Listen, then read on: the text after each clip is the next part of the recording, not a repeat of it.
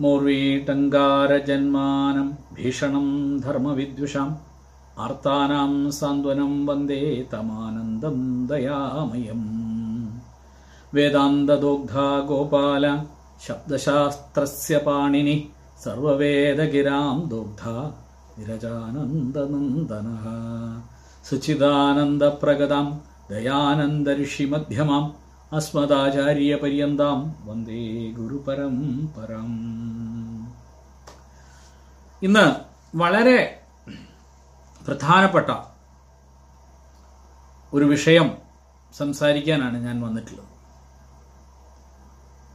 ഹിന്ദു ധർമ്മത്തിലെ വിവാഹ സംസ്കാരത്തെക്കുറിച്ച് ഒന്ന് ഒരു പഠനം വേണം എന്ന് തോന്നിയതിന്റെ അടിസ്ഥാനത്തിലാണ് ഈ ഒരു ക്ലാസ് ഇവിടെ അവതരിപ്പിക്കും. നമുക്ക് വിവാഹ സംസ്കാരം ഇവിടെ പഠിപ്പിക്കാൻ പറ്റില്ല. അത് കാശ്യപാശ്രമത്തിലും ആചാര്യകുലവും ഒക്കെ പഠിപ്പിക്കുന്നുണ്ട്. പക്ഷേ സാധാരണ ഹിന്ദു ജനങ്ങൾക്ക് ഒരു വിവാഹ സംസ്കാരം എന്ന് പറയുന്ന സംസ്കാരത്തെക്കുറിച്ച് എത്രമാത്രം അറിവുണ്ട് എന്ന് പലപ്പോഴും എന്നെ വളരെ ദുഃഖിതനാക്കിയ ഒരു കാര്യമാണ്. അപ്പോൾ വിവാഹ സംസ്കാരം ഒരു മധുര ജീവിതത്തിലേക്കുള്ള കാൽവെപ്പാണ് എന്ന് എല്ലാവർക്കും അറിയാം. പക്ഷേ നമ്മുടെ കുഞ്ഞുങ്ങൾക്ക് നമ്മുടെ യുവാക്കൾക്ക് യുവതി യുവാക്കൾക്ക് ഇതിനെ സംബന്ധിച്ച് എത്രമാത്രം അറിവ് നമ്മൾ പകർന്നു കൊടുക്കുന്നുണ്ട്? അല്ലെങ്കിൽ അവർക്ക് എന്തറിയാം ഈ വിവാഹ സംസ്കാരത്തെക്കുറിച്ച് പലപ്പോഴും ആർഭാടങ്ങളുടെ ഒന്നായിട്ട് വിവാഹം മാറാറുണ്ട്. അതിലുപരിയായി പലപ്പോഴും ഒരു കോപ്രായമായിട്ട് വിവാഹം മാറുന്ന സന്ദർഭങ്ങൾ ധാരാളം ഉണ്ടാവാറുണ്ട്. അപ്പോൾ അത്തരത്തിലുള്ള ഒരു സാഹചര്യത്തിൽ ഓരോ വിവാഹിതനാകാൻ പോകുന്ന വരനും അതേപോലെ വിവാഹിതയാകാൻ പോകുന്ന വധുവും അറിയേണ്ട കുറച്ച് കാര്യങ്ങൾ. അതേപോലെ വിവാഹം എന്താണ് എന്ന് മനസ്സിലാക്കിക്കേണ്ട അച്ഛനമ്മമാർ കുടുംബം അവർക്ക് എന്തറിയാം വിവാഹത്തെക്കുറിച്ച്? പലപ്പോഴും നമ്മൾ വിവാഹിതരാണ് കുഞ്ഞുങ്ങളുണ്ടായി അതൊക്കെ സമ്മതിച്ചു. പക്ഷേ എന്താണ് യഥാർത്ഥത്തിൽ വേണ്ടത്? അത് സംബന്ധിച്ച വളരെ ഹ്രസ്വമായിട്ട് ഒരു പഠനം നടത്തുക എന്നതാണ് ഇന്നത്തെ ഈ ക്ലാസിന്റെ ഉദ്ദേശ്യം. നമുക്കറിയാം വിവാഹ പൊരുത്തത്തെക്കുറിച്ച് നമ്മൾ കേട്ടിട്ടുണ്ട്. എന്താണ് വിവാഹ പൊരുത്തം? ലാജാഹോമം. അതേപോലെ കല്ല് ചവിട്ടിക്കൽ. അതേപോലെ കൈ പിടിച്ചു കൊടുക്കുന്ന ചടങ്ങ്. ഇതൊക്കെ എന്താണ്? ഇതിന് മന്ത്രമുണ്ട്. ആ മന്ത്രത്തിൽ എന്താണ് പറയുന്നത്? അതിന്റെ അർത്ഥം എന്താണ്? പലപ്പോഴും വിവാഹത്തിന് പോകുന്ന ആളുകൾ ഭക്ഷണം കഴിച്ച് തിരിച്ചു പോരുന്ന ഒരു അവസ്ഥയാണ് പലപ്പോഴും ഉണ്ടായിരുന്നത്. ഇപ്പൊ കൊറോണ വന്ന ശേഷമാണ് അത്തരത്തിലുള്ള വിവാഹങ്ങളൊക്കെ ഒന്ന് കുറഞ്ഞത്. ഏതായാലും അതാണോ വിവാഹ സംസ്കാരം? അങ്ങനെ പോയി ഊണ് കഴിച്ചു വന്നാൽ തീരുന്നതാണോ വിവാഹ സംസ്കാരം? ഈ വിവാഹത്തിൽ പങ്കെടുക്കുന്ന നമുക്ക് ചില ഉത്തരവാദിത്തങ്ങളില്ലേ? ആ ഉത്തരവാദിത്തങ്ങൾ എത്ര വലുതാണ്? ഇതെല്ലാം നമ്മൾ പഠിക്കണം. അപ്പോ നമ്മുടെ ഇന്നത്തെ ഈ ഒരു എന്തിനാണ് വിവാഹം? എന്താണ് വിവാഹം? എന്നെല്ലാം നമ്മളൊന്ന് നമ്മൾ വെറുതെ ഒന്ന് കടന്നു പോവുക. ഇന്നത് കേവലമായ ഒരു ചടങ്ങ് മാത്രമായി ആർഭാടമായി ചിലപ്പോൾ പരിഹാസ്യമായി മാറുന്ന അർത്ഥമില്ലാത്ത ചടങ്ങ് എന്നതിൽ നിന്ന് ഒരു ജീവിതം മുഴുവൻ നിലനിൽക്കേണ്ട ഒരായുസ് മുഴുവൻ കൊണ്ടു നടക്കേണ്ട വലിയൊരു മഹാപ്രസ്ഥാനത്തിന് നന്ദി കുറിക്കലാണത് എന്ന് മനസ്സിലാക്കാൻ എന്ന് മനസ്സിലാക്കിക്കാൻ നമ്മൾ പരിശ്രമിക്കേണ്ടത്. പലപ്പോഴും ഈ അർത്ഥമില്ലാത്ത ചടങ്ങ് പലയിടങ്ങളിലും ഫോട്ടോഗ്രാഫർമാരുടെയും വീഡിയോഗ്രാഫർമാരുടെയും ഒക്കെ കാർമ്മികത്വത്തിലാണ് നടക്കുന്നതെന്ന് പോലും തോന്നിപ്പോയിട്ടുണ്ട്. ഞാൻ അവരെ കുറ്റപ്പെടുത്തുകയല്ല. ആർക്കും ഇതിനെക്കുറിച്ച് ധാരണയില്ലാത്തത് കൊണ്ടാണ് അപ്പോ ഈ ചടങ്ങ് കാർമ്മികത്വം വഹിക്കുക എന്ന് പറഞ്ഞാൽ എന്താണ് ചടങ്ങ്? പടക്കങ്ങളും സ്നോ സ്പ്രേകളും ഗിൽറ്റ് പൗഡറുകളുമെല്ലാം ഉപയോഗിച്ച് പകിട്ടാർന്ന ഒരു വിവാഹമാക്കി മാറ്റിയാൽ ആ വിവാഹം ഒരു ജന്മം മുഴുവൻ സന്തോഷകരമായി തീരുമെന്ന് ഉറപ്പുണ്ടോ? വിവാഹ ദിനത്തിൽ ഹാസ്യത്തിനായി വധൂവരന്മാരുടെ കൂട്ടുകാർ കാട്ടിക്കൂട്ടുന്ന വിക്രിയകൾ കാരണം. സുപ്രധാനമായ ഈ വിവാഹം എന്ന മഹാപ്രസ്ഥാനത്തിന്റെ ആരംഭം പലയിടങ്ങളിലും ദുരന്തപൂർണമായിട്ട് പര്യവസാനിക്കുന്നതായിട്ട് കാണാനിടയായിട്ടുണ്ട്. ഇനി ഇതൊന്നുമില്ലെങ്കിൽ പോലും ഹിന്ദു ധർമാനുയായികളുടെ വിവാഹ ചടങ്ങ് ദാമ്പത്യ ജീവിതത്തിലേക്ക് കാലെടുത്ത് വയ്ക്കുന്ന വധൂവരന്മാർക്ക് എന്തെങ്കിലും ഒരു സന്ദേശം നൽകുന്നുണ്ട് എന്ന് എനിക്ക് പലപ്പോഴും തോന്നിയിട്ടില്ല. എന്റെ അഭിപ്രായമാണ്. ഈ ഒരു അവസരത്തിലാണ് ചടങ്ങുകൾക്കും ആഘോഷങ്ങൾക്കും ഉള്ളിൽ തത്വചിന്തകളെ സന്നിവേശിപ്പിച്ച് സാമാന്യ സമൂഹത്തിന് നൽകിയ പ്രാചീന ഭാരതീയന്റെ വിവാഹ സങ്കല്പത്തെക്കുറിച്ച് സ്വല്പം ചർച്ച ചെയ്യേണ്ടതായിട്ട് വരുന്നത്.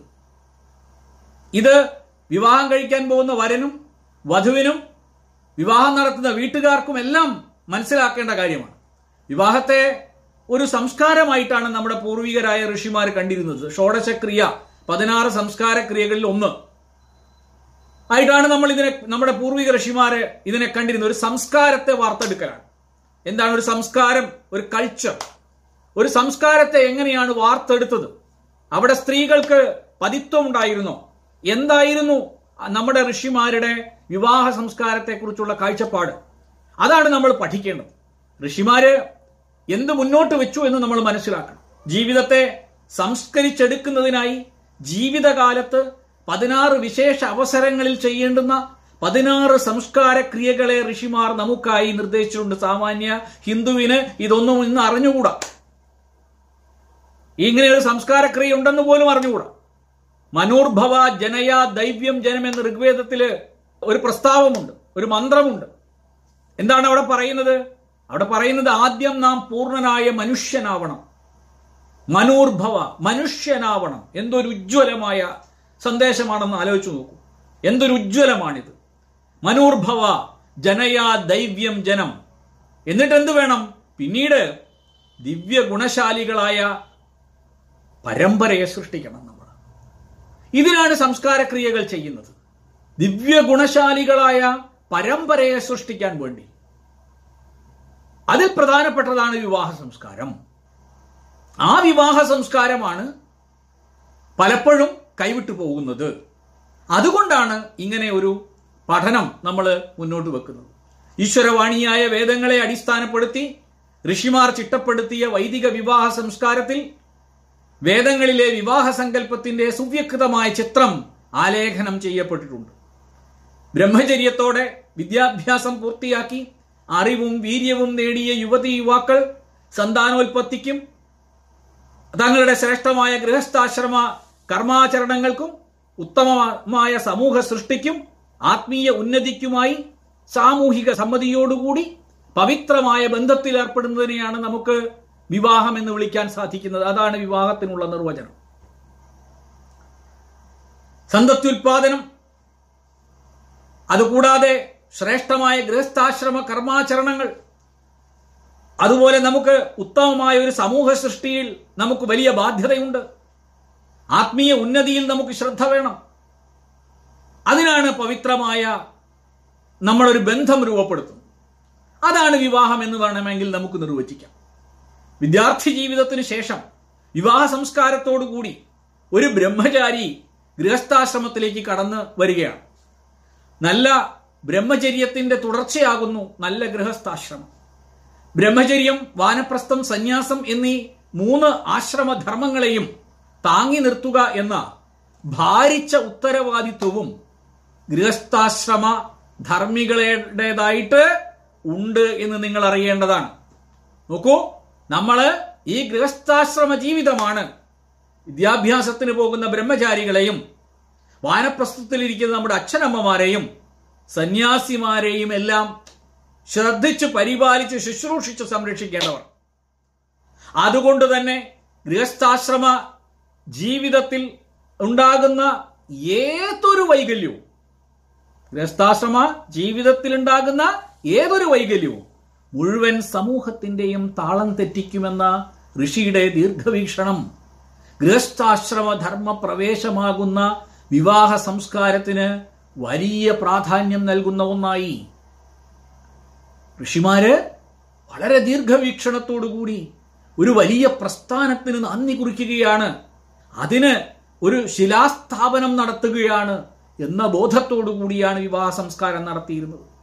നമുക്ക് ജന്മം നൽകിയ മാതാപിതാക്കളോട് നാം കടപ്പെട്ടിരിക്കുന്നു. നമുക്ക് നമ്മുടെ അച്ഛനമ്മമാരോട് വലിയ കടപ്പാടുണ്ട്. ഇതിനെ പിതൃഋണം എന്നാണ് ഋഷിമാർ വിളിച്ചിരുന്നത്. നമുക്ക് ജന്മം നൽകി വളർത്തിയാണ് നമ്മുടെ മാതാപിതാക്കൾ അവരുടെ പിതൃഋണം വീട്ടിയത്. ഇപ്രകാരം വംശപരമ്പരയെ നിലനിർത്തേണ്ടത് ഓരോരുത്തരുടെയും ധാർമ്മിക ഉത്തരവാദിത്വമായി വൈദിക സമൂഹം കണ്ടിരുന്നു.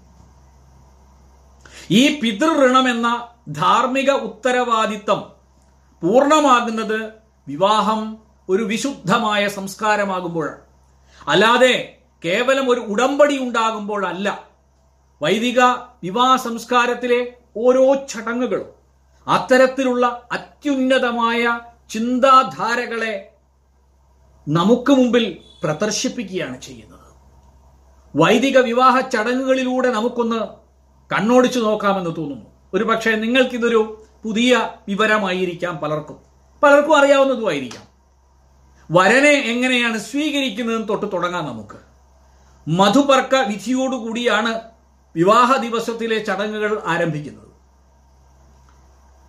ഇരിക്കാൻ ഇരിപ്പിടവും കാലും മുഖവും കഴുകുവാനും ആചമിക്കുവാനുമുള്ള ജലവും മധുപർക്കവും വിലപിടിപ്പുള്ള ദ്രവ്യവും നൽകി വധുവരനെ സ്വീകരിക്കുന്നു.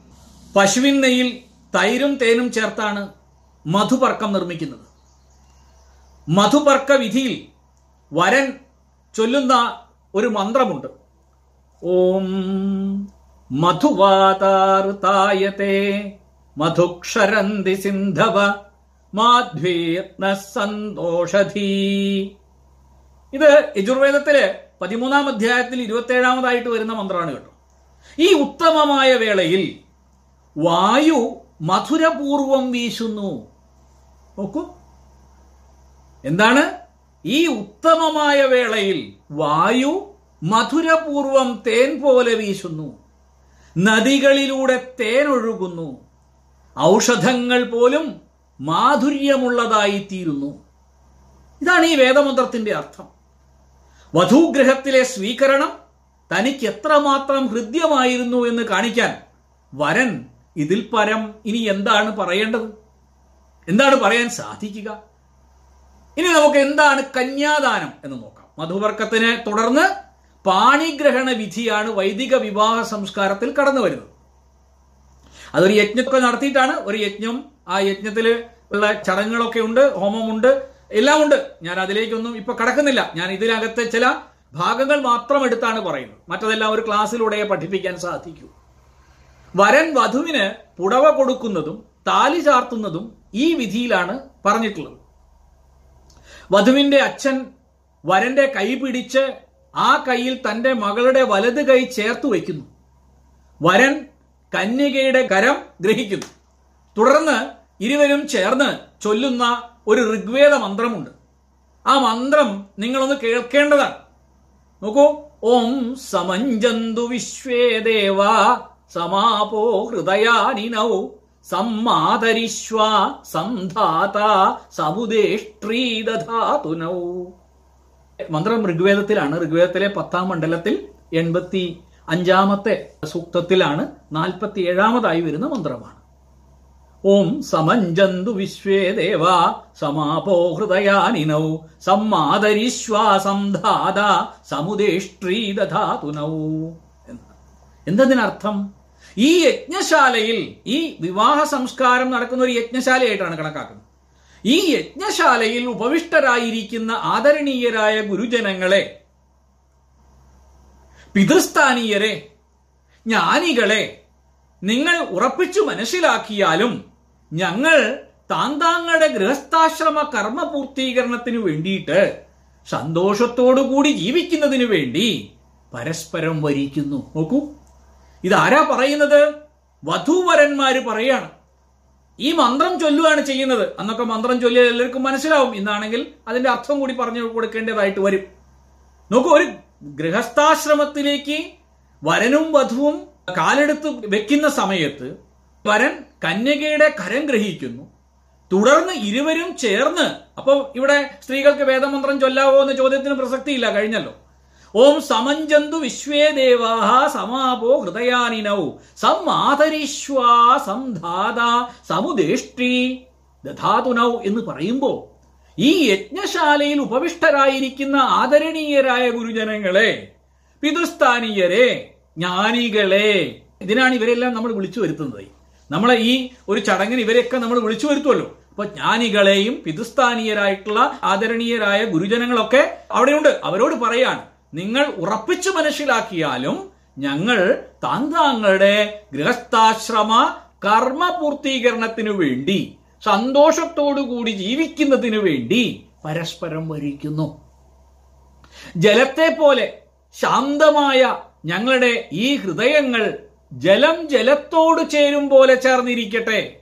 ഞങ്ങളുടെ ഈ ഹൃദയങ്ങൾ ജലം ജലത്തോട് ചേരും പോലെ ചേർന്നിരിക്കട്ടെ. വ്യത്യാസമില്ല എന്നർത്ഥം ഞങ്ങൾ ഓരോരുത്തർക്കും അവരവരുടെ പ്രാണവായു എത്രമാത്രം വിലപ്പെട്ടതാണോ അത്രത്തോളം ഞങ്ങൾ ഇരുവരും പരസ്പരം പ്രിയം വെച്ച് പുലർത്തുന്നതായിരിക്കും. നോക്കൂ എപ്രകാരമാണോ സർവവ്യാപിയായ ഈശ്വരൻ എല്ലാറ്റിലും അലിഞ്ഞു ചേർന്ന് എല്ലാറ്റിനെയും ധരിച്ചിരിക്കുന്നത് ഞങ്ങളും പരസ്പരം അപ്രകാരം തന്നെയായിരിക്കും.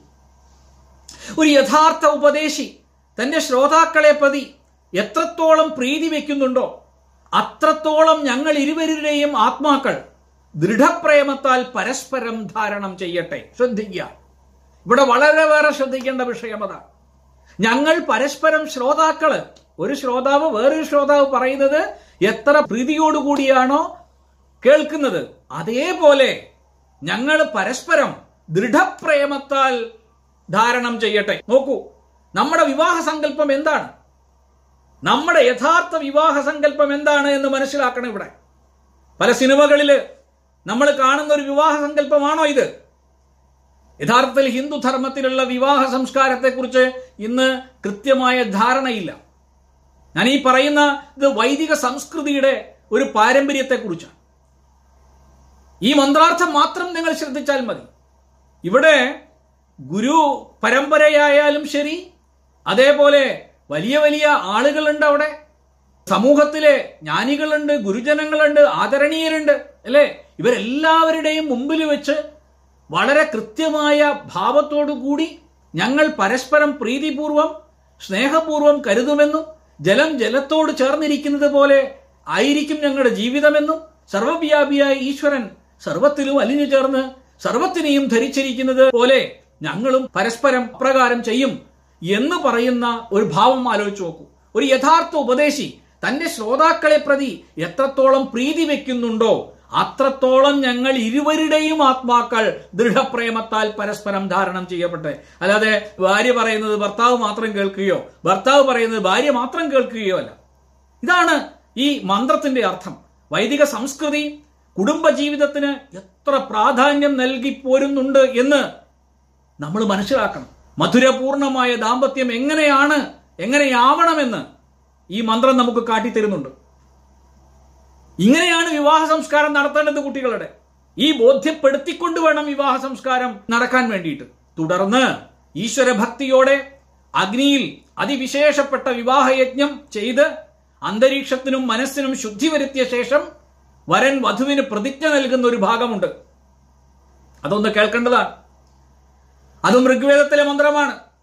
ഓം ഗൃഭ്ണാമിതേ സൗഭഗത്വായ ഹസ്തം മയാപത്യാചരദഷ്ടിര്യഥാസ ഭഗോ അര്യമാ സവിത പുരന്ധിർമഹ്യം താദുർഗാർഹപത്യായ ദേവാ ഈ വിവാഹയജ്ഞം ചെയ്തിട്ട് വധുവിന് വരൻ നൽകുന്ന പ്രതിജ്ഞയാണ്. ഋഗ്വേദത്തിലെ പത്താം മണ്ഡലത്തിൽ എൺപത്തി അഞ്ചാമത്തെ സൂക്തത്തിൽ മുപ്പത്തിയാറാമതായി വരുന്ന മന്ത്രമാണ് കേട്ടോ ഇത്. ആ മന്ത്രത്തിൽ എന്താ ഇതിനർത്ഥം?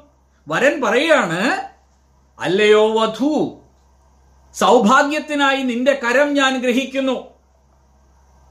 അങ്ങനെ ഞാൻ എന്ന ഭർത്താവിനോടൊത്ത് വൃദ്ധാവസ്ഥ വരെ നീ ജീവിച്ചിരിക്കട്ടെ. ഐശ്വര്യം നിറഞ്ഞ ഉദാരഹൃദയനായ ഈ പ്രപഞ്ചത്തെ സൃഷ്ടിച്ച ഭഗവാനാണ് സർവദേവതകളുടെയും അനുഗ്രഹത്താൽ എന്റെ വീട് സൗഭാഗ്യമുള്ളതാകാൻ നിന്നെ എനിക്ക് നൽകിയത് എന്റെ വീട് സൗഭാഗ്യമുള്ളതാകാൻ നിന്നെ എനിക്ക് നൽകിയത് കുടുംബത്തിന്റെ കേന്ദ്ര ബിന്ദു സ്ത്രീയാണ് എന്നാണ് ഋഗ്വേദ മന്ത്രത്തിൽ നിന്ന് നമുക്ക് വ്യക്തമാകുന്നത്. സ്ത്രീ കുടുംബത്തിന്റെ കേന്ദ്ര ബിന്ദുവാകുന്നു നമ്മുടെ സൗഭാഗ്യത്തിന്റെ ഗൃഹലക്ഷ്മിയാണ് എന്ന് ഭർത്താവ് ഭാര്യയോട് പറയുകയാണ്. അതിനാൽ തന്നെയാണ് പരമഋഷി മനു പറഞ്ഞു എത്ര നാര്യസ്തു പൂജ്യന്തേ? രമന്തേ തത്ര ദേവതാഹ. എത്ര നാര്യസ്തു പൂജ്യന്തേ? രമന്തേ തത്ര ദേവതാഹ. മനുസ്മൃതിയിലെ മൂന്നാം അധ്യായത്തിൽ അൻപത്തിയാറാമത്തെ ശ്ലോകമാണിത്. പലർക്കും ഇത് എവിടെയാണെന്ന് അറിഞ്ഞുകൂടാ? അതുകൊണ്ട് പഠിക്കാം ഇപ്പോ. ഇപ്പോ ഏതൊരിടത്ത് സ്ത്രീകൾ ആദരിക്കപ്പെടുന്നുവോ അവിടെ ദേവതകൾ പ്രസാദിക്കപ്പെടുന്നു? ഏതൊരിടത്ത് സ്ത്രീകൾ ആദരിക്കപ്പെടുന്നുവോ അവിടെ ദേവതകൾ പ്രസാദിക്കപ്പെടുന്നു? വീണ്ടും അടുത്ത ശ്ലോകത്തിൽ പറയുന്നത് എന്താണെന്നറിയാമോ? ശോചയന്തി ജാമയോ എത്ര വിനശ്യത്യാശു തത്കുലം. ന ശോചന്തി തു എത്രൈതാ വർദ്ധതേ തദ്ധി സർവദാ എന്നാണ്. ശോചയന്തി ജാമയോ എത്ര വിനശ്യത്യാശു തത്കുലം. ന ശോചന്തി തു എത്രൈതാ വർദ്ധതേ തദ്ധി സർവദാ. മനുസ്മൃതിയിൽ വീണ്ടും പറയാണ്. മൂന്നാമത്തെ അധ്യായത്തിൽ അൻപത്തി ഏഴാമത്തെ നേരത്തെ അൻപത്തി ആറാമത്തെ ശ്ലോകത്തിലുള്ളതാണ്. ഇത് അൻപത്തി ഏഴാമത്തെ ശ്ലോകമാണ്. എന്താണ് ഈ ശ്ലോകത്തിന് മനുസ്മൃതിയിൽ പറയുന്ന അർത്ഥം? സ്ത്രീകൾ ദുഃഖിക്കാൻ ഇടവരുന്നത് കുലത്തിന്റെ തന്നെ ശീഘ്രനാശത്തിന് കാരണമാകുന്നു പെട്ടെന്നുള്ള നാശത്തിന് കാരണമാകുന്നു. ഇവർ ദുഃഖിക്കാൻ ഇടവരാത്ത കുലങ്ങളിൽ സദാ സമ്പത്ത് സന്തോഷം തുടങ്ങിയവ വർദ്ധിച്ചു വരികയും ചെയ്യുന്നു. ശ്രദ്ധിക്കുക. വീണ്ടും വീണ്ടും ശ്രദ്ധിക്കേണ്ട ഭാഗമാണ്. സ്ത്രീകൾ ദുഃഖിക്കാൻ ഇടവരുന്നത് കുലത്തിന്റെ തന്നെ ശീഘ്രമായ നാശത്തിന് കാരണമായി തീരുന്നു ഇവർ ദുഃഖിക്കാൻ ഇടവരാത്ത കുലങ്ങളിൽ സദാസമ്പത്ത് സന്തോഷം തുടങ്ങിയവ വർദ്ധിച്ചു വരികയും ചെയ്യുന്നു.